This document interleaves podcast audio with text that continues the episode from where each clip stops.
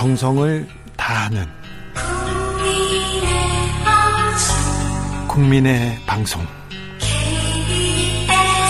케이비에스 주진우 라이브. 그냥 그렇다고요.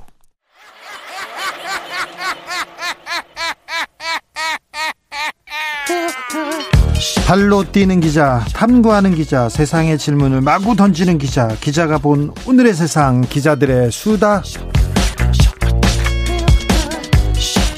라이브 기자실을 찾은 오늘의 기자는 은지옥엽 시사인 김은지입니다. 네, 주말 잘 보내셨어요? 네, 갑자기 코로나가 다시 또 심각해져서요. 네. 네, 좀 걱정이 많이 됩니다. 주말에 내가 안 괴롭히니까 잘 쉬었지 뭐. 디팍 크리스트리 님이요. 크시트린입니다. 디팍 크시트린입니다. 네팔 분이신데 안녕하세요. 지금 라이브로 듣고 있습니다. 저는요 한국 라디오나 티비 좋아합니다. 아, 네팔에서 들으시는 건가요? 네, 저는 히말라야 아. 네팔에서 듣고 있습니다. 네팔 사람입니다. 감사합니다. 디팍 크시트리님 건강하시고요. 네, 네, 또 네팔 소식 전해주십시오. 자, 오늘 첫 번째 뉴스 어떤 뉴스인가요? 네, 현직 판사가 양승태 전 대법원장에게 삼억 원의 손해배상 소송을 걸었습니다. 아이고, 이거 중요한 내용인데, 중요한 기사인데 왜 그 기사를 이렇게 심층 보도하지 않는지 몰랐는데, 자, 이 얘기 해보겠습니다. 양승태 전 대법원장 지금 사법농단 재판받고 있어요? 네, 그렇죠. 예. 그런데 이제 민사소송, 민사소송, 이제 진짜 소송을 하겠네. 네. 네, 그렇습니다. 이번에 소송을 건 사람이 송승영 수원지방법원 부장판사인데요. 예. 소송 대상자가 양승태 전 대법원장뿐만이 아니라 또, 또 법원행정처장을 지냈던 박병대, 고영환 전 대법관이 있고요. 그리고요. 예, 뿐만 아니라 우리 이름 익숙한 임종원 전 법원행정처 차장, 그리고 김연학 등 현직 법관도 포함되어 있습니다. 이분들이 지금 저 사법농단, 사법농단 판사들 핵심들입니다. 핵심들. 네, 전현직인데요. 네? 송 부장판사는 과거 양승태 대법원의 정책에 반대하는 글을 법원 내부 통신망에 올린 적이 있습니다. 예. 박근혜 정부 때 있었던 일인데 현직 박상욱 대법관 관련된 이야기인데요. 네? 임명되기 전에 과거 경력 때문에 논란이 된 적이 있습니다. 이분이 박종철 고문치사 사건의 수사검사였어요. 은폐한 검사였어요. 네, 이제 그렇게 의혹을 받고 있는 건데 본인은 그렇지 않다 이렇게 주장을 하고 있습니다. 아니, 그걸 모를 리가 없잖아요. 의혹입니다. 의혹을 받았습니다. 네, 이제 그래서 판사들 사이에서도 당시 그런 문제제기들이 나왔고요. 과연 대법관으로서 적절한 인사냐라는 비판들이 굉장히 많았습니다. 예. 그래서 송 부장판사가 이런 의견들을 모으기 위해서 설문조사하자라는 글을 판사들 게시판에 올렸는데요. 네. 그랬다가 소위 양승태 대법원에 찍히게 된 겁니다. 그렇죠. 네, 법원행정처가 무리야기 법관이라는 곳에 송 부장판사 이름도 올렸다라고 하는데요. 무리를 야기한 법관으로요. 네, 근데 보통 여기에는 성추행, 음주운전 이런 판사들이 이름을 올리거든요. 네. 그런데 이렇게 조사하자라는 글 하나 썼다고 무리야기 법관이 된 겁니다. 그러면 인사에서 불이익당하는데요. 네, 실제로 통영 지원으로 보내졌다라고 합니다. 네, 그래서요.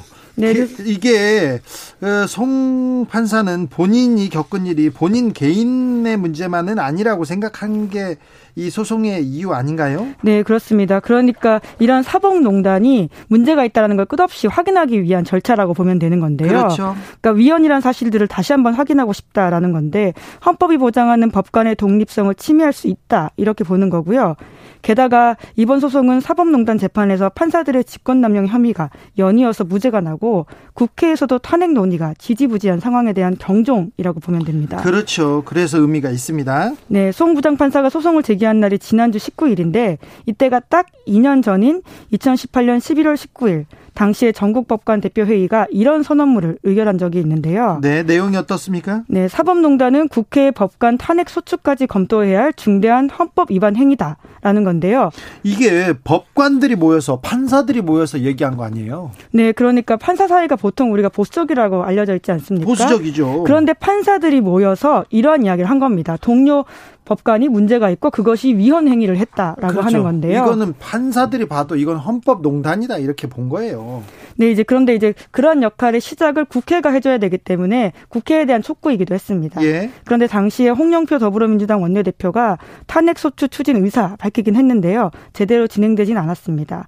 그리고 예전에도 전해드린 바가 있는데 이런 식으로 법관 탄핵의 골든타임을 놓쳐버리면서 대상자들이 하나 둘씩 법복을 벗었고 아예 탄핵 자체가 점점 어려워지는 상황이 되다 보니까 이러한 민사소송까지 나오게 된 겁니다. 총선 전에는 이런 문제, 문제 일으키고 헌법 농단한 판사들 탄핵하겠다 얘기 많았는데 얼마 전에 며칠 전에 이수진 민주당 의원이 법관 탄핵에 대해서 더 이상 미루면 안 된다는 얘기는 있었습니다. 그런데 그 주장이 굉장히 다 사라진 차원인 그 찰나에 이런 어, 재판이 진행되고 있습니다. 정빈 브라이언 킴님께서 민사 삼억 다이에고 눈 하나 꼼뻑 안 할 테지만 그래도 의미 있긴 하네요. 그러면 형사소송이 진행되고요. 민사소송은 또 다르게 진행됩니다. 그렇기 때문에 이 부분이 분리, 이 판사님이 불이익을 받았다면 어, 민사 배상 판결이 나올 수 있고요. 인사 불이익을 받았다고 하고 판사님이 있기 때문에 잘 따져서 또 했겠죠.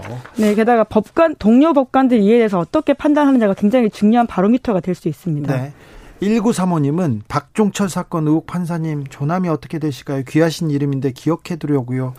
박상욱 대법관님이십니다. 이분은 그 검사 검사 출신으로요. 검사를 하다가요. 그만두셨다가 대법관이 되셨어요.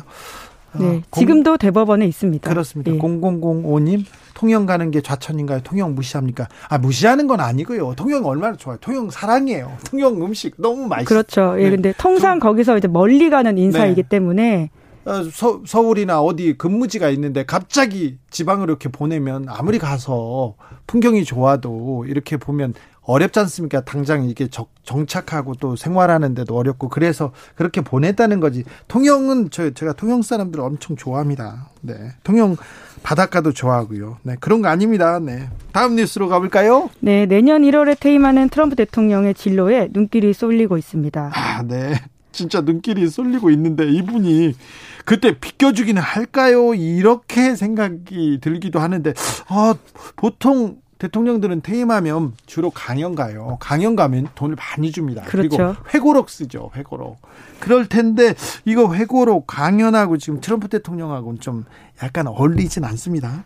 네, 근데 그것도 할 것으로 보이긴 합니다. 왜냐하면 네. 말씀처럼 굉장히 많은 돈을 벌 수 있는 기회이기도 하고요. 예. 또 그 돈을 종잣돈 삼아서 이천이십사년 대선을 출마할 거다라는 이야기들이 많이 나오고 있습니다. 벌써 이천이십사년 대선 얘기 계속 나옵니다. 네, 워싱턴 포스트가 이렇게 보도를 했는데요. 트럼프 대통령이 측근들에게 올해 말쯤에 이천이십사년 다음 대선 출마를 발표해서 곧바로 선거운동 하겠다 이런 계획을 밝혔다라고 합니다. 밝혔대요 이미? 네, 뭐 언론 보도이기 때문에 아직까지 직접 제가 확인한 건 아닌데요. 음. 예, 전례도 분명히 있습니다. 입니다. 천팔백팔십오년에 클리브랜드 전 대통령이라는 사람이 이천이십이대, 이십사대 대통령을 했다라고 해요. 천팔백팔십오년에요. 네, 네, 그렇기 때문에 이제 전례도 있다라고 하는데요.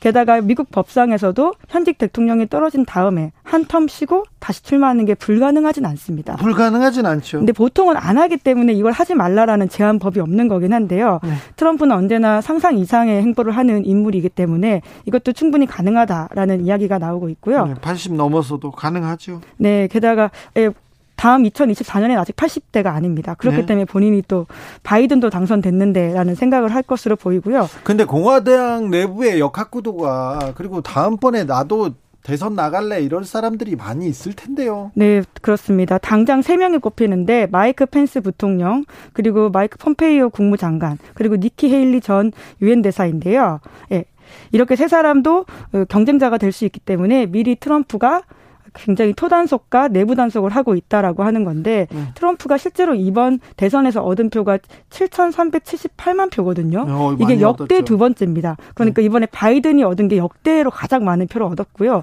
트럼프도 그만큼 많은 표를 얻었기 때문에 그 꿈을 쉽게 접긴 어렵다라는 평가가 나오고 있죠. 네, 그리고 트럼프 행정부에서 일을 같이 한 마이크 펜스 그리고 마이크 폼페이오가 대권에 영향력이 있을지는 잘 모르겠습니다만 아무튼 그래도 여기도 단속하고 있군요. 그런데 트럼프 대통령이 대선 결과 아직 인정하지 않고 있지 않습니까? 네, 아마 영원히 인정하지 않을 것 같긴 한데요. 아, 영원히요? 네, 뭐 겉으로는 분명히 그렇습니다. 내심은 어떨지 모르겠는데. 주말에도 재밌는 광경이 있었어요? 네, 지 이십 정상회의 참석했다가 회의 도중에 대선 불복 트위터를 쓰고 골프장으로 갔습니다. 아, 네. 굉장히 트럼프다운 행동이라고 할 수 있는데요. 네. 트럼프 대통령은 의장국인 사우디아라비아의 국왕이 구분가량 개의사를 하자 그 직후에 트위터에다가 이런 글을 썼습니다.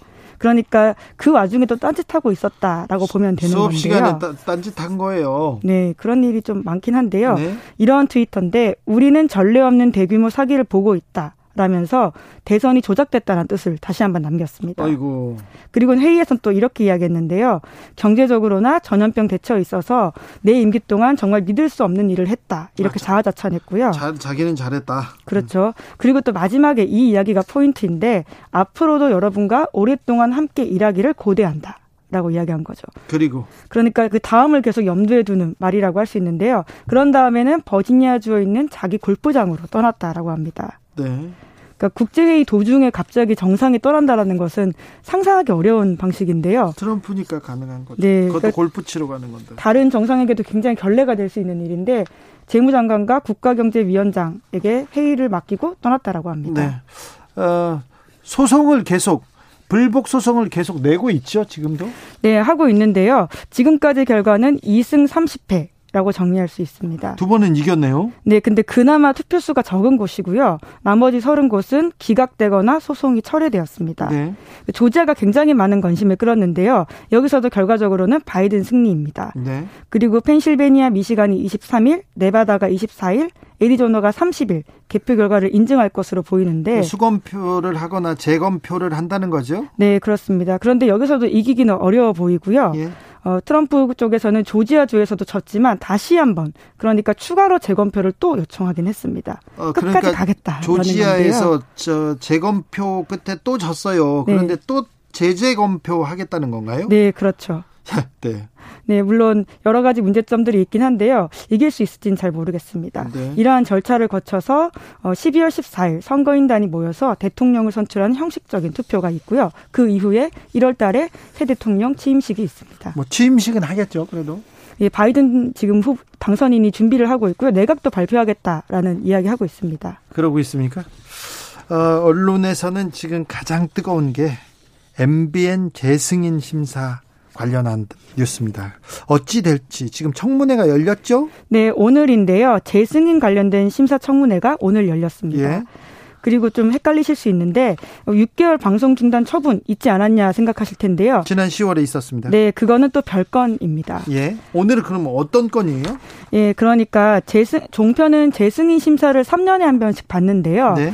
그 십일월 달에 이미 한번 심사를 받았습니다. 올해가 그 심사일이어서 그랬는데 그때 기준점이 육백오십 점이었는데 이걸 미달해서 육백사십 점 오오 이렇게 얻었거든요. 네, 미달했어요. 네, 그래서 다시 한번 기회를 주는 거죠. 그래서 네. 오늘 청문 절차가 열리고요. 그 결과가 십일월 삼십일까지 나오게 됩니다. 십일월 삼십일까지 나온다고요?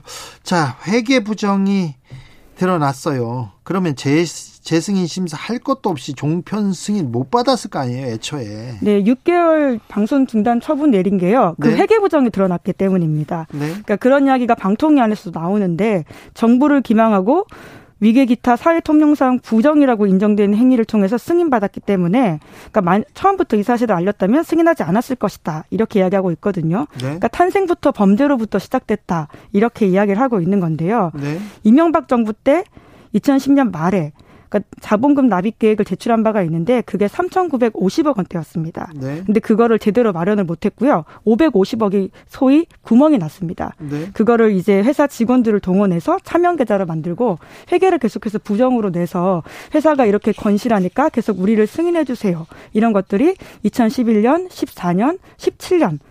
이렇게 있었다라는 거죠. 처음에 거짓말로 장부를 꾸몄으니까 계속 거짓말이 이어졌겠죠. 네, 그래서 이천십일년부터 이천십팔년까지 재무제표를 가짜로 계속 기재했다라고 하는 건데요. 그걸로 또 검사 맡아가지고 재승인 받았고요. 네, 그러니까요. 그렇기 때문에 이 육 개월 방송 정지 결정이 그의 베이스를 두고 있고 이번에 재승인 심사도 그의 베이스를 두고 다시 한번 보겠다라고 하는 건데요. 실제로 이 사건은 이미 일심에서 유죄가 났습니다. 검찰이 수사를 했고요. 검찰을 수사했고 그다음에 그래서 대표 표를 비롯한 사람들이 다 실형을 받았어요. 네, 지금 이심으로 올라가긴 했는데 어, 이유상 매경미디어그룹 부회장이 징역 이 년에 집행유예 삼 년, 류호길 엠비엔 공동대표가 징역 일 년에 징역 일 년 육 개월에 집행유예 이 년 이렇게 받았습니다. 네. 근데 중요한 건요, 장대한 회장이 여기서 빠졌습니다. 장대한 회장이 처음에 검찰이 수사를 할 때 장대한 회장의 혐의점을 봤어요. 그래서 회장의 자택과 사무실을 압수수색했어요. 그래서 수사가 막 진척되더니 근데 아무튼 장대한 회장은 빠졌더라고요. 네. 그 밑에 있는 부회장 사장이 계속해서 우리 회장님 모르십니다. 절대 모르십니다. 절대 알 리가 없습니다. 이렇게 얘기했답니다. 네, 그래서 이번에 유죄가 난 사주 일가 중에 한 명은 유일하게 그 아들이라고 할 수 있는데요. 네? 장대한 아들의 아들인 장승환, 장승준 사장이 벌금 천오백만 원을 받긴 했습니다. 장승준 엠비엔 사장이죠. 공동대표죠. 네, 공동대표. 근데 지금 음. 이것도요. 지난 시월에 방통위 육 개월 정지 행정처분 하루 앞두고 사퇴했다라고는 합니다. 사퇴했어요? 네, 엠비엔만 사퇴했고요. 매일경제는 여전히 사장이긴 합니다. 네. 이 사주일가기 때문에 굉장히 복잡한 이 경영 행태를 가지고 있는데요. 사주 그 우리나라에서 그 사주들은요, 사주 아들들이나 사주들은 한 회사의 사장이 아니라 여러 회사의 사장, 부사장, 뭐 부회장 이런 식으로 해서 월급을 많이 받죠. 네, 이제 그렇게 해서 아마 회사를 물려주려는 계획으로 보이는 거긴 한데요. 네. 여튼 이 상황에서 사주일가의 책임이 가장 중요한데 그것들을 가장 제대로 묻지 않았다라는 점들이 여전히 비판을 많이 받고 있습니다. 네. 그래서 정민호님, 무면허 운전 십 년 하다 걸리면 제어가 해주나요? 이렇게 얘기하고, 사람 사는 세상님께서는 도대체 방통이 뭐하는 곳이에요? 이렇게 물어보는데, 어, 이번에 뭐 어떤 음, 이런 불법을 저지르고도 여전히 건재하다. 특별, 특별히 사주일가는 아무런 책임도 지지 않는다. 이런 비판에서 비판에서 이제 방통위가 결론을 내겠죠? 네, 십일월 말까지 아마 그 결과가 나올 것으로 보이는데요. 네. 아직까지는 어떤 결과가 나올지는 정확하게 좀 모르겠고요. 지켜봐야 될 것 같습니다. 시민단체에서 굉장히 관심이 있고 비, 비판 목소리 계속 높이고 있어요. 네, 민원연 그리고 세금 도둑 잡아라 이런 시민단체들이 계속해서 목소리를 내고 있고요. 네. 그리고는 사주일가의 문제점들도 계속 지적하고 있습니다. 네. 실제로 장대한 회장이 회장을 사임하면서도 삼십육억 원이 넘는 퇴직금을 가져갔다라고 시민단체 세금 도둑 잡아라가 밝힌 바도 있습니다. 퇴직금이 삼십육억 원이요? 네, 이제 네. 엠비엔만 퇴직한 거고요. 아직까지 매경미디어그룹의 회장이긴 합니다. 다른 또 매경 관련된 또 회사에서도 또 힘을 가지고 있으니까요. 자리도 가지고 있겠죠. 아, 기자들의 수다 지금까지 시사인 김은지 기자와 함께했습니다. 감사합니다. 네, 감사합니다. 라디오 정보센터 다녀올게요. 정한나 씨. 정치 피로, 사건 사고로 인한 피로. 고달픈 일상에서 오는 피로. 오늘 시사하셨습니까? 경험해보세요. 들은 날과 안 들은 날의 차이. 여러분의 피로를 날려줄 저녁 한 끼 시사. 추진우 라이브.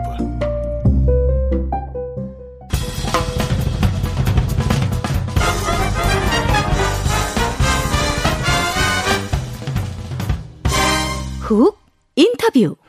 훅 인터뷰 이어갑니다. 코로나 확산세 하루 빨리 한시라도 빨리 잡아야 합니다. 수도권 내일부터 거리두기 이 단계 올라가는데요. 정부는 이 상황 어떻게 대비하고 있는지 중앙재난안전대책본부장 정세균 국무총리 연결했습니다. 안녕하세요. 네, 안녕하세요. 총리님, 지금 코로나 상황 어떤 상황입니까? 아, 초긴장 상태죠. 예. 지난주에 예. 닷새 동안 그 삼백 명 이상 확진자가 나왔어요. 예. 주로 이제 수도권에서 많이 나왔는데, 네.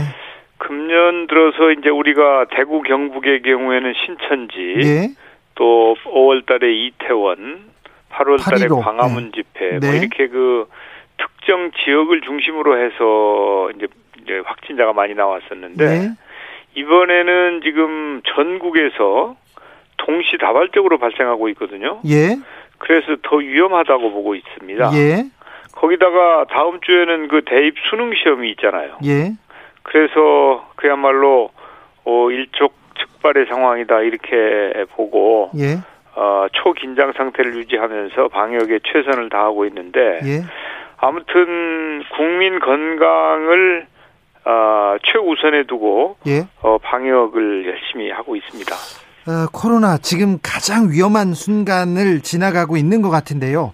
이 단계로 이렇게 격상합니다. 오늘 밤부터. 예. 어, 좀 정부 책임자로서 고민이 깊었을 것 같은데요. 아, 물론이죠. 어, 뭐 이제 그 소상공인들, 자영업자들 고통이 커지지 않습니까? 네. 왜냐하면 이 단계가 되면은 뭐 유흥시설의 집합 금지라든지. 식당도 아홉 시 이후에는 포장이나 배달만 허용되죠. 네. 또 카페 같은 데는 이제 그것도 포장이나 배달만 네. 되고 뭐 등등 뭐 소상공인들이나 자영업자들한테 어려움이 많아지기 때문에 네. 당연히 고민할 수밖에 없지요. 그럼에도 불구하고 어, 앞서 말씀드린 것처럼 이게 전국적으로 지난주에 다수의 확진자가 발생되었기 때문에 이것은 아, 이제 그 국민들의 그 양해를 받아가지고 네. 그 선제적으로 필요한 조치를 취해야 된다. 사실은 이제 지금 확진자 숫자나 이런 걸로 보면 아직은 이 단계 요건이 충족되지는 않아요. 아, 그래요? 예, 그렇지만은 아, 선제적으로 이 단계로 격상을 하기로 결정을 했죠. 예. 아, 그래서 국민 여러분들 특히 이제 소상공인들이나 자영업자들께는 송구한 마음이지만 네. 어, 어쩔 수 없는 상황이어서 좀 아, 하루빨리 에, 하여튼 최선을 다해서 또 다시 그 이 거리두기를 지금 격상했는데 격하시킬 수 있도록 그렇게 최선의 노력을 다하고 있습니다. 사회적 거리두기 이렇게 바짝 조이고 그다음에 조금 어, 모임 안 하고 그러면 금방 나아지겠죠? 아, 그럼요. 예, 과거에 우리가 몇 번 경험을 했는데 예. 그렇게 그 방역을 철저히 하면 어, 또 국민 여러분들께서 잘 협조해 주시잖아요. 네. 그래서 어, 우리가 잘 이겨낸 경험이 있기 때문에 네. 그런 경험을 토대로 해서 이번에도 틀림없이 꼭 이겨내도록 하겠습니다. 네. 총리님이 그렇게 말했으니까 그렇게 믿겠습니다. 아, 예. 자, 코로나 백신이 나온다고 해서 지금 기대가 큰 것 같습니다. 우리 좀 확보 잘 했고요. 언제쯤 언제쯤 접종 가능해요? 그것까지 묻고 싶습니다. 예, 뭐 아직 그걸 확언하기는 어려워요. 네. 왜냐하면 이제 몇몇 회사들의 그 이 중간 보고에 의하면은 네. 효과가 매우 있다 백신이. 네. 그래서 이제 그런 백신들을 중심으로 해서 백신 확보를 하는 노력을 하고 있는데 네. 우리 정부는 이제 필요한 만큼의 백신을 제때 확보한다고 하는 것이 목표입니다. 예. 어, 뭐 과다 과도하게 할 필요도 없고요. 또 너무 서두르거나 또 너무 늦춰서도 안 되고 예. 필요한 만큼을 제때 확보한다고 하는 게 정부의 목표인데 현재 그 코백스 퍼실리티라고 하는 게 있는데 이건 국제기구가 공통으로 하는 건데 예. 여기에 천만 명분을 이미 예약을 끝냈고요. 예. 그리고 개별 기업들하고 이천만 명분을 추가로 확보하는 방안을 확정하고 지금 협상, 협상을 진행하고 있는데 네. 이제 이게 백신을 하려면은 미리 돈을 줘야 됩니다. 예. 그리고 어 이게 나중에 혹시 백신을 개발에 실패를 해도 돈 못 받아요? 예, 돈 못 받습니다. 아, 그래요? 예, 예. 예, 왜냐면은 지금은 이제 삼상을 이 사람들이 하고 있는데 네. 그 임상 결과가 나빠서 경우에 따라서는 실패하는 경우도 얼마든지 있거든요. 아, 막판에 실패할 수 있죠. 당연히. 예, 예. 음. 그래서 이제 국민의 세금을 쓰는 것이기 때문에 네. 정부로서는 매우 신중하게 할 수밖에 없습니다. 아, 그렇군요. 예, 예. 그럼에도 불구하고 국민들의 건강이 중요하기 때문에 네. 너무 소극적으로 네. 이렇게 하지 않고 필요한 만큼은 제때 확보한다는 생각을 가지고 지금 어, 협상을 차분하게 하고 있어요. 네. 그런데 이제 현재 협상이 마무리 단계에 접어들고 있습니다. 네. 아, 그렇기 때문에 계약이 체결이 되면 이제 그 국무회의도 의결을 해야 되고 국민 여러분들께도 소상하게 보고를 하도록 그렇게 하겠습니다. 백신도 최대한 안전 안전성 따져서 그리고 늦지 않게 잘 하고 있으니 이것도 정부를 믿으면 됩니까? 아, 그렇죠. 네. 예, 정부를 좀 믿어 주시면 네. 정부는 어, 국민을 대신해서 네. 소상하게 이것저것 따져가면서 협상을 하고 있기 때문에 네. 일단은 정부를 믿고 좀 기다려주시면 어, 결론이 나면 어, 소상하게 보고를 드리겠습니다. 이것도 총리님만 믿겠습니다. 아, 예. 독, 예. 독감 백신은 지금 맞아야 됩니까 이제? 아, 그렇죠. 현재까지 이제 자기가 자, 자신의 그 유료로 맞는 분들은 제하고 네. 국가 예방 접종 사업이라는 게 있지 않습니까? 네. 예, 무료 무료로 하는 거. 네. 그 대상자 중에 삼분의 이를 조금 넘, 넘긴 상태예요. 지금 접종이 완료된 게. 지금 더 맞아야 되는 거죠? 그렇습니다. 그러니까 삼분의 일은 아직 안 맞으신 거죠. 네.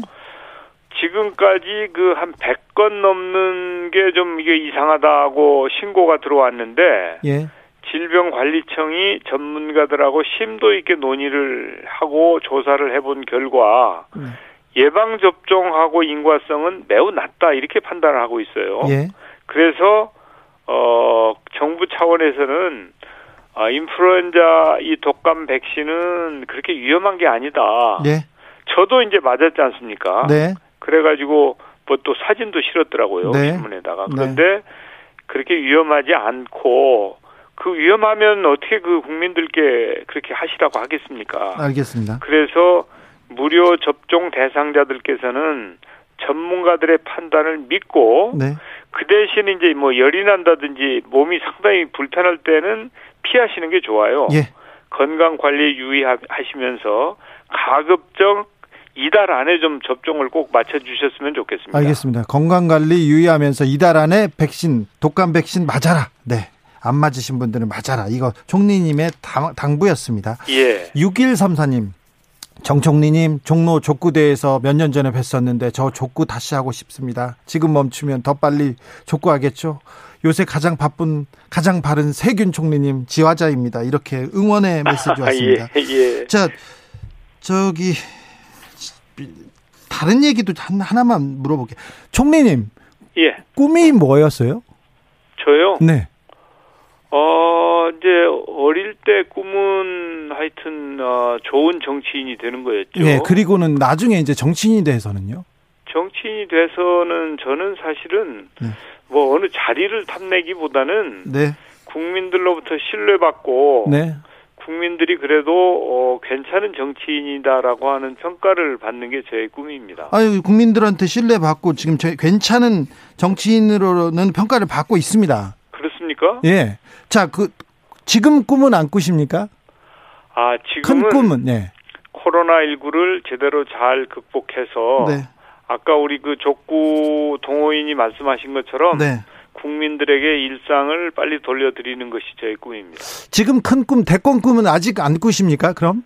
아, 지금 그 국민들 방역 제대로 해서 예. 국민들에게 일상을 돌려드리는 것이 가장 시급하고 예. 저에게는 어, 중요한 그런 어, 그 목표죠. 자, 마지막으로 그러면 방송 듣고, 듣고 계신 국민들에게 당부의 예. 말씀 부탁드리겠습니다. 예, 어, 국민 여러분들께서 항상 그 지난 여러 번의 어려움이 있을 때도 잘 협조를 해주셔서 위기를 잘 극복했는데 이번에 다시 겨울과 함께 코로나가 다시 기승을 부리는데 이번에도 꼭 우리가 코로나를 누르고 승리할 수 있도록 국민 여러분들께서 방역수칙 잘 지켜주시기 바라고요. 독감 백신도 꼭 접종해 주시기를 당부드리겠습니다. 네. 보수 언론에서 이런 뉴스가 하나 나왔더라. 이런 사설인데요. 예. 총리가 추미애 장관 해임해야 된다. 해임 건의하라. 이런 그 사설이 나왔던데 이거는 어떻게 보십니까? 아, 예. 이제 그것은 총리로서 마땅히 해야 될 도리는 해야 되겠죠. 도리라고요? 그러면 이게 해임 건의 아니? 아니 이제 뭐 그 해임 건의 같은 것은 생각을 하지 않고 있고 추미애 장관은 지금 예. 검찰 개혁을 열심히 잘 하고 있어요. 네. 그래서 제가 격려를 많이 하고 있습니다. 알겠습니다. 네. 지금까지 K 방역의 사령탑입니다. 정세균 국무총리였습니다. 감사합니다. 네, 감사합니다. 고생 많으신데 더 고생해 주세요. 그래 열심히 하겠습니다. 네. 꿈에 혹시 큰 꿈이 나오시면 또 알려주십시오. 예, 그러겠습니다. 네. 네. 어, 김오란 교수 또 연결해서 코로나 또 물어보겠습니다. 교수님. 예, 안녕하세요. 네, 건강하시죠? 예, 그렇습니다. 고맙습니다. 정경질병관리청장이 코로나 백신 올해 안으로 삼천만 명 분 충분히 확보할 수 있을 것이다 얘기했습니다. 방금 전에 정세균 총리께서도 코로나 백신 정부가 잘 준비하고 있다 이렇게 얘기하는데 예. 어, 조금 더 자세한 내용 물어보고 싶습니다. 우리 백신 잘 맞을 수 있는 거죠? 예, 그렇지만 이번 삼 차 확산은 네. 우리가 준비하고 있는 백신으로 막을 수는 없기 때문에요. 그렇죠. 예, 이번 삼 차 확산을 잘 넘기고 예. 내년도는 백신으로 어떻게 넘겨보자. 이게 목표입니다. 백신은 우리가 언제쯤 맞게 될까요? 이제 백신의 임상시험 결과가 이제 속속 나오는 상황이지만 예. 그렇지만 더 많은 사람이 실제 현장에서 임상시험이 아닌 실제 현장에서 맞고도 다 안전한지 효과가 있는지도 좀 봐야 되고요. 예. 그다음에 우리가 예방접종을 하려면 어떤 순서로 누구한테 먼저 할 건지 이런 것도 준비해야 되기 때문에 네. 내년 전반기에는 좀 어렵지 않을까 싶고요. 내년 후반기에는 맞을 수 있지 않을까 싶습니다. 일단 백신, 백신은 내년 얘기고 지금은 우리가 사회적 거리두기 잘하고 손 잘 씻고 마스크 쓰고 잘 이겨야 되는데요. 예. 지금 코로나 상황 아, 계속해서 삼백 명 이상 코로나 확진자 나오고 좀 심각한데 어떻게 보고 계십니까? 그렇습니다. 상당히 이제 심각한 상황인데 지금 일주 평균 전국으로 치면 거의 삼백 명 가까이 됐고요. 수도권은 예. 이백 명이기 때문에 이 단계 상향 기준이 된 겁니다. 예. 그리고 수도권 확산세가 너무 무서운 것 같아요. 그렇죠. 수도권이 이제 팔월 그 집회 이후에 수도권이 가장 환자가 많았고요. 이제 팔월 이후가 좀 감소하는 것처럼 보였지만 그래도 계속 평균 한 칠십 명 수준으로 나타나서 팔월 집회 이전의 이십 명 수준에 비해서는 크게 높아져 있는 상황이었거든요. 예. 이제 여기에 일 단계로 내려가면서 사람들의 이제 접촉이 증가하고 그러면서 이제 요양병원, 요양원 이런 식으로 퍼지다가 이제는 일상의 모든 소모임까지 다 위험해진 상황입니다. 네. 자, 사회적 거리두기 이 단계로 상향 조정됩니다. 그러면 가장 크게 달라지는 점이 뭔가요? 예, 일단 우리 일상생활에 직접적으로 영향이 있게 됩니다. 예. 중점 관리 시설, 특히 네. 유흥 시설은 이제 전부 집합 금지가 되고 네. 일상 식당도 이제 낮에는 괜찮지만 저녁 아홉 시 이후에는 포장 배달만 되고 네. 또 카페를 많이 이용하시는데 카페가 이제 하루 종일 포장 배달만 허용이 됩니다. 네. 그러면 이제 아무튼 아무튼 모임 줄이고 만남 줄이고 그래야 되는 거죠. 그렇습니다. 일단 이제 저녁 때 어디서 만나고 싶어도 이제 만날 장소가 없어지는 거고요. 네. 가능하면 이제 모임은 다 취소하고 연기하는 것이 내년으로 연기하는 것이 좋지 않을까 싶습니다. 종교 활동은 어떻게 됩니까? 네, 종교 활동도 지금은 한 두 칸 정도 띄어서 앉으셨는데 이제 네. 이 단계가 되면 네 칸 정도 띄어 앉아야 됩니다. 왜냐하면 이십 퍼센트만 허락이 되거든요. 예. 공연도 좀 어려워지겠네요? 그렇죠. 이제 공연 시설 같은 경우도 이용 제한이 이제 강화됩니다. 이제 이전에는 한 칸 띄우기 이런 게 없었는데, 공연장 영화관도 한 칸 띄우기 하고, 또 당연히 이제 음식 섭취는 금지됩니다. 거리두기 격상 시점은 그 교수님이 보기에는 어땠습니까? 더 선제적으로 했어야 된다는 의견이 있고요. 아이고, 먹고 사는 게 너무 더 어렵다, 코로나보다 더 무섭다, 이런 의견도 있습니다. 예, 맞습니다. 그게 항상 어렵죠. 그래서 생계와 직접 관련이 없으신 분들은 빨리 올려서 환자를 줄이는 게 더 중요하다라고 말씀하시고 생계가 관련이 돼 있는 분들은 그래도 좀 먹고 살아야 되지 않느냐 이렇게 이야기를 하십니다. 그래서 예. 우리가 단계를 이제 새로 조정을 했는데 일 단계는 사실 조금 늦어진 것 같았고 그래서 이 단계는 아직 이 단계 조건이 안 됐지만 조건이 되는 순간 바로 올리기 위해서 미리 논의를 좀 했고요. 그래서 네. 토요일 날 결정을 해서 화요일쯤 되면 이미 그 조건을 다 만족할 것 같으니까 미리 준비해놨다가 바로 올리자 이렇게 된 겁니다. 아, 예, 네. 자, 사회적 거리두기 이 단계 시행은 일단 내일부터 이 주일간 시행됩니다. 이번, 예. 이번 그 조치가 코로나 확산세를 꺾는데 어느 정도 영향을 미치겠죠? 도움이 되겠죠? 예, 그렇지만 무엇보다도 시민들이 어느 정도 적극적으로 참여하는지에 달려 있습니다. 그리고 그 효과가 나오려면 며칠 걸리기 때문에 며칠 동안 또 더 늘어날 수도 있고요. 이 며칠 동안에 우리가 예상한 것보다 확산세가 더 크면 단계가 더 올라갈 수도 있습니다. 아, 그래요? 예. 삼 차 유행 확산되면 확진자 천 명 넘어갈 수도 있는 건가요? 그렇습니다. 저희가 지금 계산한 이제 감염 재생산수가 이 일을 넘어갔거든요. 네. 그 얘기는 거의 사 일에 어, 한 번씩 두 배로 늘어난다는 이야기예요. 그래요? 그래서 이대로 그냥 알이 이제 감염 재생산수가 유지가 되면 수도권에서만 이 주 후에 하루 천이백 명이 예상이 됩니다. 네.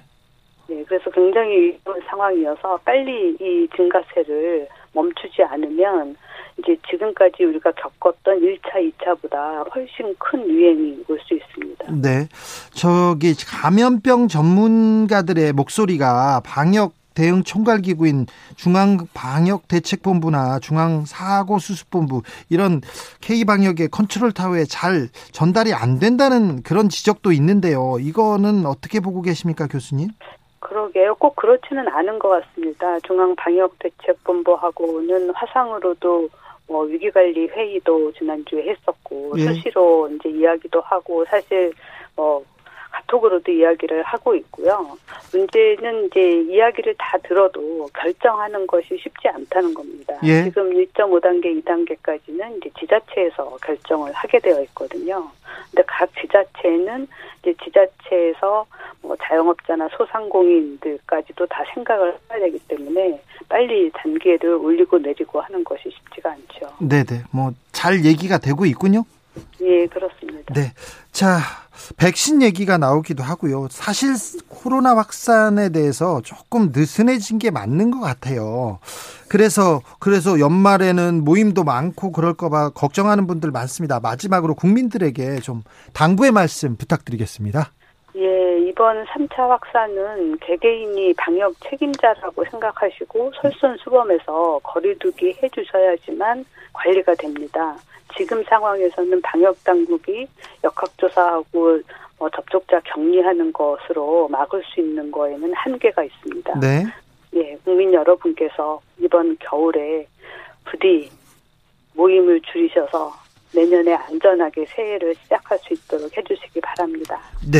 저도 모임 그런 거 안 나가겠습니다. 모임하자고 하면 예. 눈을 막 찌르고 그러겠습니다. 예. 오늘 말씀 감사합니다. 김오란 국립암센터 교수님이었습니다. 감사합니다. 예, 감사합니다.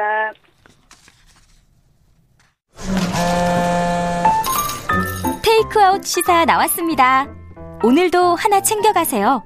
주진우 라이브. 교통정보 알아보고 갈까요? 정현정 씨. 주진우 라이브.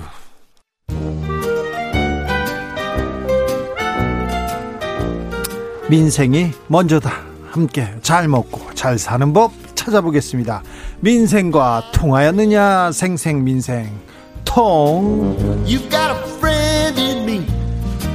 안전하서나 민생생각 안진걸 민생경제연구소장 어서 오세요. 네, 안녕하십니까. 오늘은 박스를 들고 오셨어요. 예, 방금 전에는 네가 있어 내가 있다라는 우분투 포럼 출범식 갔다 왔고요. 그게 뭐죠? 그 이낙연 민주당 대표도 강조해서 화제가 됐었잖아요. 네. 사회연대로 네. 이 코로나십구 위기를 극복하자. 그렇죠. 특히 많이 번 사람, 네. 많이 가진 자들이 없이 사는 사람들을 위해서 희생하자, 네. 고통분담하자. 네. 그래서 우분투라는 말이 네가 있어 내가 있다는 아프리카 말인데요. 네. 이 포럼 출범식에서 갔다 왔습니다. 네. 그리고 이제 이건 기쁜 소식이잖아요. 바로 그 우, 우분투 포럼 정신이 오늘 드디어 실체됐습니다. 어떻게 해요?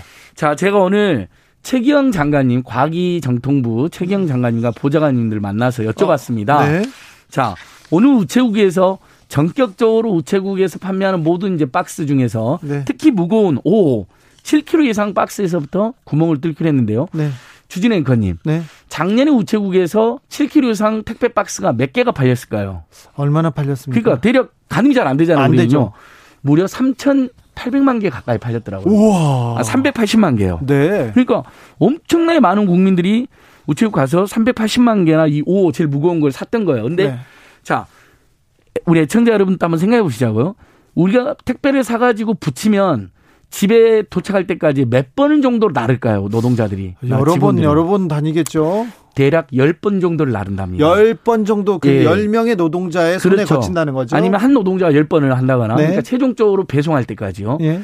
근데 제가 오늘 또 갖고 왔지만, 이 칠 킬로그램짜리를 이렇게 들면 네. 이렇게 바닥을 뭐 너무 무겁습니다. 그렇죠. 근데 오늘 드디어 구멍이 뚫렸어요. 구멍이 뚫렸습니까? 너무 편한 거예요. 그래요. 오늘 아침에 행사했는데 지만 기자들 또 언론사도 엄청나게 왔는데요. 그래, 잘했네. 구멍 예. 하나 뚫는 게 그렇게 예. 힘들었어요. 그러니까 힘들고 오래 걸렸는데 그래도 우리가 이렇게 캠페인하고 호소하니까 되잖아요. 그렇죠. 예. 근데 그 옆에 이제 두 번째로 무거운 것은 아직 구멍이 안 뚫렸어요. 네. 근데 이것도 제가 그래서 우체국에 사왔는데 이것도 무겁습니다. 네. 그래서 오늘 우체국에서 오늘 행사에서 제가 두 가지 팩트를 확인했는데요. 네. 장관님하고 보좌관이 뭐라고 이야기를 하냐면 아침에 뉴스공장, 티비에스 뉴스공장하고 저녁에 주진우 캡스 라이브에서 안진걸 씨가 앵커님하고 함께 제발 택배 박스에 구멍 좀 뚫어달라는 걸 했죠. 정말 들으셨대요. 출퇴근길에. 네. 그래서 추진했는데 마침 또 민주당 소확행위원회에서 제안이 들어와서 전격적으로 이루어졌다는 거 하나고요. 네. 두 번째 지금은 먼저 제일 무거운 것부터 뚫지만 네. 곧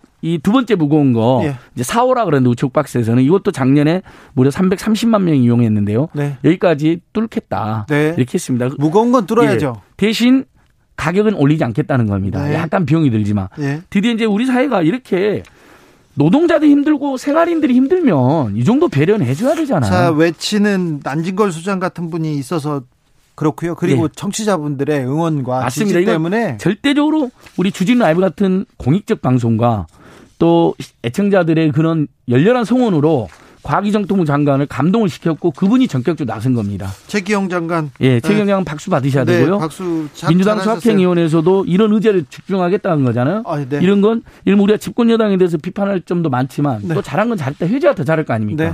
그렇습니다.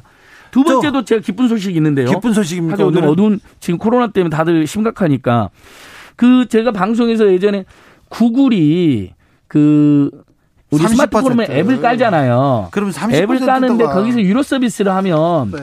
그 사업자들한테 유료 서비스 금액의 삼십 퍼센트를 어, 수수료 떼가는 거의 떼갑니다. 모든 서비스에서 삼십 퍼센트. 그 전에는 게임 업체만 떼갔는데 앞으로 모든 유료 앱 서비스의 삼십 퍼센트를 떼가겠다고 발표한 겁니다. 근데 강제로 너무 하고. 많이 떼어가는 거 맞습니다. 그렇기 때문에 무슨 일이 발생하겠습니까? 당연히 중소기업들은 비용을 맞춰야 되니까 서비스 요금을 올리겠죠. 그럼 올려. 그러면 주진우 기자님이나 우리 애청자님이나 저 같은 사람들한테 뭐, 네, 요금이 삼십 퍼센트에서 사십 퍼센트 오르는 문제가 발생하거든요. 아이고. 그래서 국회에서도 나섰고 이것도 이번에 국회가 역할을 했습니다. 네. 과기정통, 과기, 과학기술정보통신위원회에서 여야 의원할 것 없이 뭐 예를 들면 노웅래 의원 같은 경우는 이건 강도나 다름없다. 네. 이렇게 세게 이야기하면서 문제 제기했더니 구글이 원래 내, 작년, 내년부터 하겠다는 거 내년 시월로 일단 연기를 했습니다. 일단 연기했어요. 예, 강제로 무조건 삼십 퍼센트 그 자기 서비스를 써야 되고 삼십 퍼센트 요금 물리는 거 연기했는데 어 다행히 중간에 애플이 어 이 앱 시장을 애플하고 구글이 그 양분하고 있는데 애플은 수수료를 삼십 퍼센트에서 십오 퍼센트 내리겠다고 발표가 있었습니다. 오, 네. 이것도 우리 국민들에게 기쁜 소식이잖아요. 사실 네. 애플로 이렇게 앱을 다운다 애플 시스템을 앱을 다운도 받으면서 다운 받아 쓰다 보면 더 비쌌거든요, 그동안. 네. 그러면 이제 요금이 인하될 가능성이 있는 겁니다. 결국은 우리가 이렇게 방송하고 시민들과 소통하고 그것이 여론이 돼서 국회가 나섰고 구글이라고 하는 대한민국도 무시하는 글로벌 대기업이 대한민국 국민들과 기업의 기업 그리고 소비자들의 여론을 수용했다는 건 의미가 있는데 네. 내년 시월로 연기했기 때문에 계속 우리가 이건 안 된다. 네. 더 외쳐야 됩니다. 어, 애플처럼 십오 퍼센트 정도나 십 퍼센트 정도만 적용을 하든지. 그래도 돈 예, 많이 법니다. 맞습니다. 엄청나게 벌고 있으니까. 자, 또 저희가 외치기 시작할 테니까 아, 청취자 여러분 호응해 주십시오. 그러면 저희가 수수료 또 낮출 수 있습니다. 맞습니다. 맞습니다. 네. 그다음에 이제 소식은 아무래도 이 코로나십구 때문에 이제 내일 오늘 영 시부터 이십사 시부터 방역 단계가 올라가니까 사회적 거리두기 이 단계로 올라갑니다. 정말 중소상공인들은 지금 죽을 맛이 됐습니다. 그러니까요. 왜냐하면 당장 우리 또 저번에 겪었었잖아요. 밥 먹으러 갔다가 조심스럽게 먹는데 여덟 시 오십오 분이면 나가달라고 하는 게 이제 되는 거잖아요. 네. 그다음에 아예 다섯 개 업종은 문을 닫고요. 그래서 지금 불가피하게 제삼 차 재난지원금 논의가 있을 수밖에 없습니다. 저는 이것도 기쁜 소식이라고 전달하고 싶은데 왜냐하면 지금 여당이나 야당이나 할 것 없이 다 이야기 나왔거든요. 이재명 지사, 민주당의 정의당 원내대표, 그다음에 김종인 위원장도 비슷한 언급을 했어요. 네. 이렇게 여야가 모두 나서면 결국은 이게 국민의 여론이 됩니다. 그다음에 이미 최백은 교수님이라든지 뭐 부끄럽지만 안진걸 민생경제연구소장 등은 네. 연말 연시에 네. 코로나십구 상황이 계속되면 네. 제삼 차 재난지원금이 불가피하다는 이야기를 여러 번 했습니다. 안진걸 사람, 안진걸이라는 사람이 그런 얘기를 했군요. 예, 여러 네. 번 했습니다. 네. 왜냐하면 저는 뭐 마, 저기 할 수만 있다면 더 많이 줘야 된다고 생각하지만 그럴 예. 수는 없다면 자, 제삼 차 한 번 정도는 더 주는데 재난지원금 다시 지금 논의가 예. 되고 그러니까 있습니다. 그러니까 우리 애청자분들께 잘 들어보시죠. 일 차 때는 모두게 줬잖아요. 모든 국민한테 신속하게 줬죠. 줬고 소비 효과가 확실히 있었습니다. 예. 근데 이 차는 더 어려운 분들이 더 많이 줘서 그것도 일리가 있잖아요. 네. 대신 당연히 선별하다 보니까 시간 걸리고 탈락한 사람들 불만 생기고 민원 생기고 네. 다 받은 게 아니기 때문에 당연히 소비 효과가 진, 소비 진작 효과는 작은 것으로 평가를 받습니다. 네. 그러면 지금 국민들 입장에서는 올해, 올해 일 년 내내 코로나십구에 시달리고 마스크 비용도 엄청 늘었는데 네. 마지막에 한 번 더 모두에게 주고 그것을 대신 지역 화폐나 동네 상품권으로 해가지고 동네에서만 쓸 수 있게 하고 대기업보다는 중소기업, 중견기업까지만 쓰게 만들면 소비효과와 상대적으로 사회경제 약자들의 그 응원하는 게 확실히 살아날 거다. 이재명 지사도 이렇게 주장하고 있죠? 그렇죠. 네. 최백은 교수님도 그렇게 주장하고 있고요. 네. 요즘 방금 많이 나오는. 그래서 이건 아직 결정은 안 났습니다. 그리고 예를 들면 국가 빚이 늘어나는 것이 걱정된다는 우리 국민들 여론도 일부 있고 그건 분명히 일리가 있습니다. 네, 맞아요. 무한대로 늘릴 수는 없죠. 네. 다만 국가 빚은 지금 현재 지디피 대비 사십 퍼센트대 초반입니다. 여전히. 네. 아직 다른 나라에 비하면 여, 아주 우수한데요. 있습니다. 가계부채는 지금 천육백 조를 돌파했기 때문에 지디피 대비 백 퍼센트를 향해 갑니다. 이대로 되면 가계부채는 계속 늘어나고 국가부채만 건전한 상태가 되는데 이렇게 국민이 어려울 때는 경세재민이 뭐냐. 경제를 나라를 합리적으로 운영하고 백성을 구제하는 게 경제거든요. 경세재민. 네. 이럴 때는 어, 가계부채 증가를 막고 국가부채가 조금 더 늘어나는 것으로 균형을 잡는 게 맞습니다. 네. 이렇게 한번 호소드려보고요. 네. 그다음에 지금 당장 중소상공인들이 이제 지금 또 오늘 밤부터 영업이 중단되니까 그렇죠. 임대료를 기부합니다. 못 냅니다. 임대료가 네. 제일 고통스럽습니다. 그거 어떻게 한다고요? 자, 임대료에 대해서 지금 건물주들이 임대료를 깎아주면 연말에 법인세하고 임대소득세 절반을 깎아줍니다. 그러니까 백만 원을 한 달에 깎아주면 연말 오십만 원을 돌려줍니다. 아, 그래요? 좋은 일을 좋은 일을 하면서 예, 그 부담은 또 정부가 같이 지네요. 상반기에만 원래 적용됐다가 연말까지 확대됐고 최근에 다시 내년 유월 달까지가 연장이 됐습니다. 예. 그래서 근데 의외로 착한 임대인 캠페인이 연예인들이나 큰 시장에서는 많이 동참을 하자가 됐지만 실제로는 몇 프로밖에 동참을 안 하고 있습니다. 그래서 예. 저는 건물주들께서 다시 한번 연말에 반을 돌려받는다. 그다음에 건물주들이 저한테 연락을 왔어요. 주진우협에도 연락 왔잖아. 아니 우리도 대출로 끼고 이자로 꼬박꼬박 내고 있는데 몇십만 원, 몇백만 원. 이자도 좀 깎아주라. 예. 그러면 지금 이 부분이 이 부분이 공백입니다. 건물주 선생님들 말이 맞아요. 왜냐하면 내가 임대료는 깎아줬는데 이자는 그대로 내면 이분들이 큰 손해가 돼버리잖아요. 네네. 나중에 연말에 세금도 절반만 돌려주니까 그러면 당연히 채권기관, 은행들, 금융권이 이 사람들이 착한 임대인 운동에 동참했으면 이자를 그만큼 그 비율만큼 깎아주거나 이자를 유예해 줘야 됩니다. 정부나 국회에서 좀 대책을 내야 되겠네요. 그래서 금리 인하 요건 우리가 계속 이야기했잖아요. 금리 인하를 요구할 권리를 우리가 홍보를 했는데 금리 인하 요건 요건에 착한 임대인 운동에 동참한 건물주는 금리 인하를 요구할 수 있다고 법을 빨리 바꾸거나 예. 아니면 지금 제1금융권, 제2금융권이 자기들이 자발적으로 착한 임대인 운동에 나선 분들에게는 이자를 그 금액만큼 그러니까 만약 임대료를 삼십 퍼센트를 내렸다. 그럼 이자율도 삼십 퍼센트 내려주는 거죠. 네. 아마 이거는 우리 건물주들이 모두 찬성하실 거예요. 그러면 더 많은 분들이 동참할 겁니다. 그럼 세입자들 임대료 부담 상당히 줄어듭니다. 알겠습니다. 생생민생 네. 통 안지골 소장 함께했습니다. 감사합니다. 감사합니다.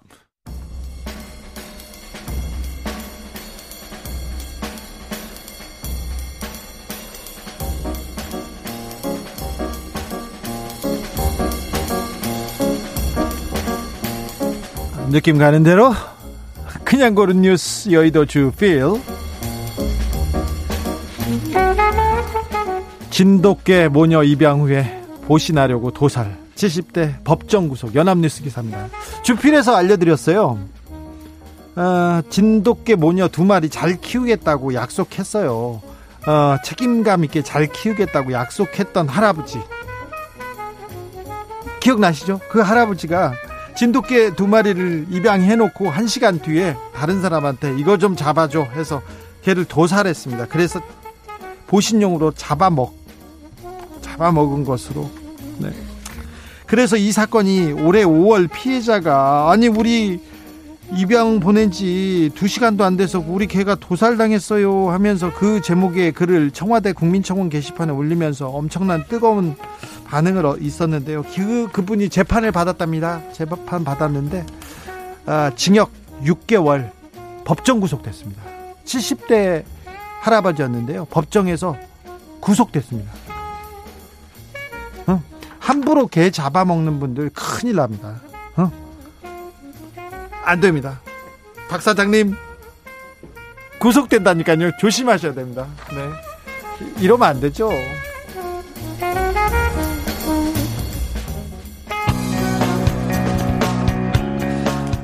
안진걸 소장의 목소리가 아직도 들리는 것 같죠?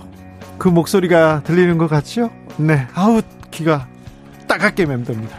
델리 스파이스의 차우차우 들으면서 저는 여기서 마무리하겠습니다. 저는 내일 오후 다섯 시 오 분에 돌아오겠습니다. 지금까지 주진우였습니다.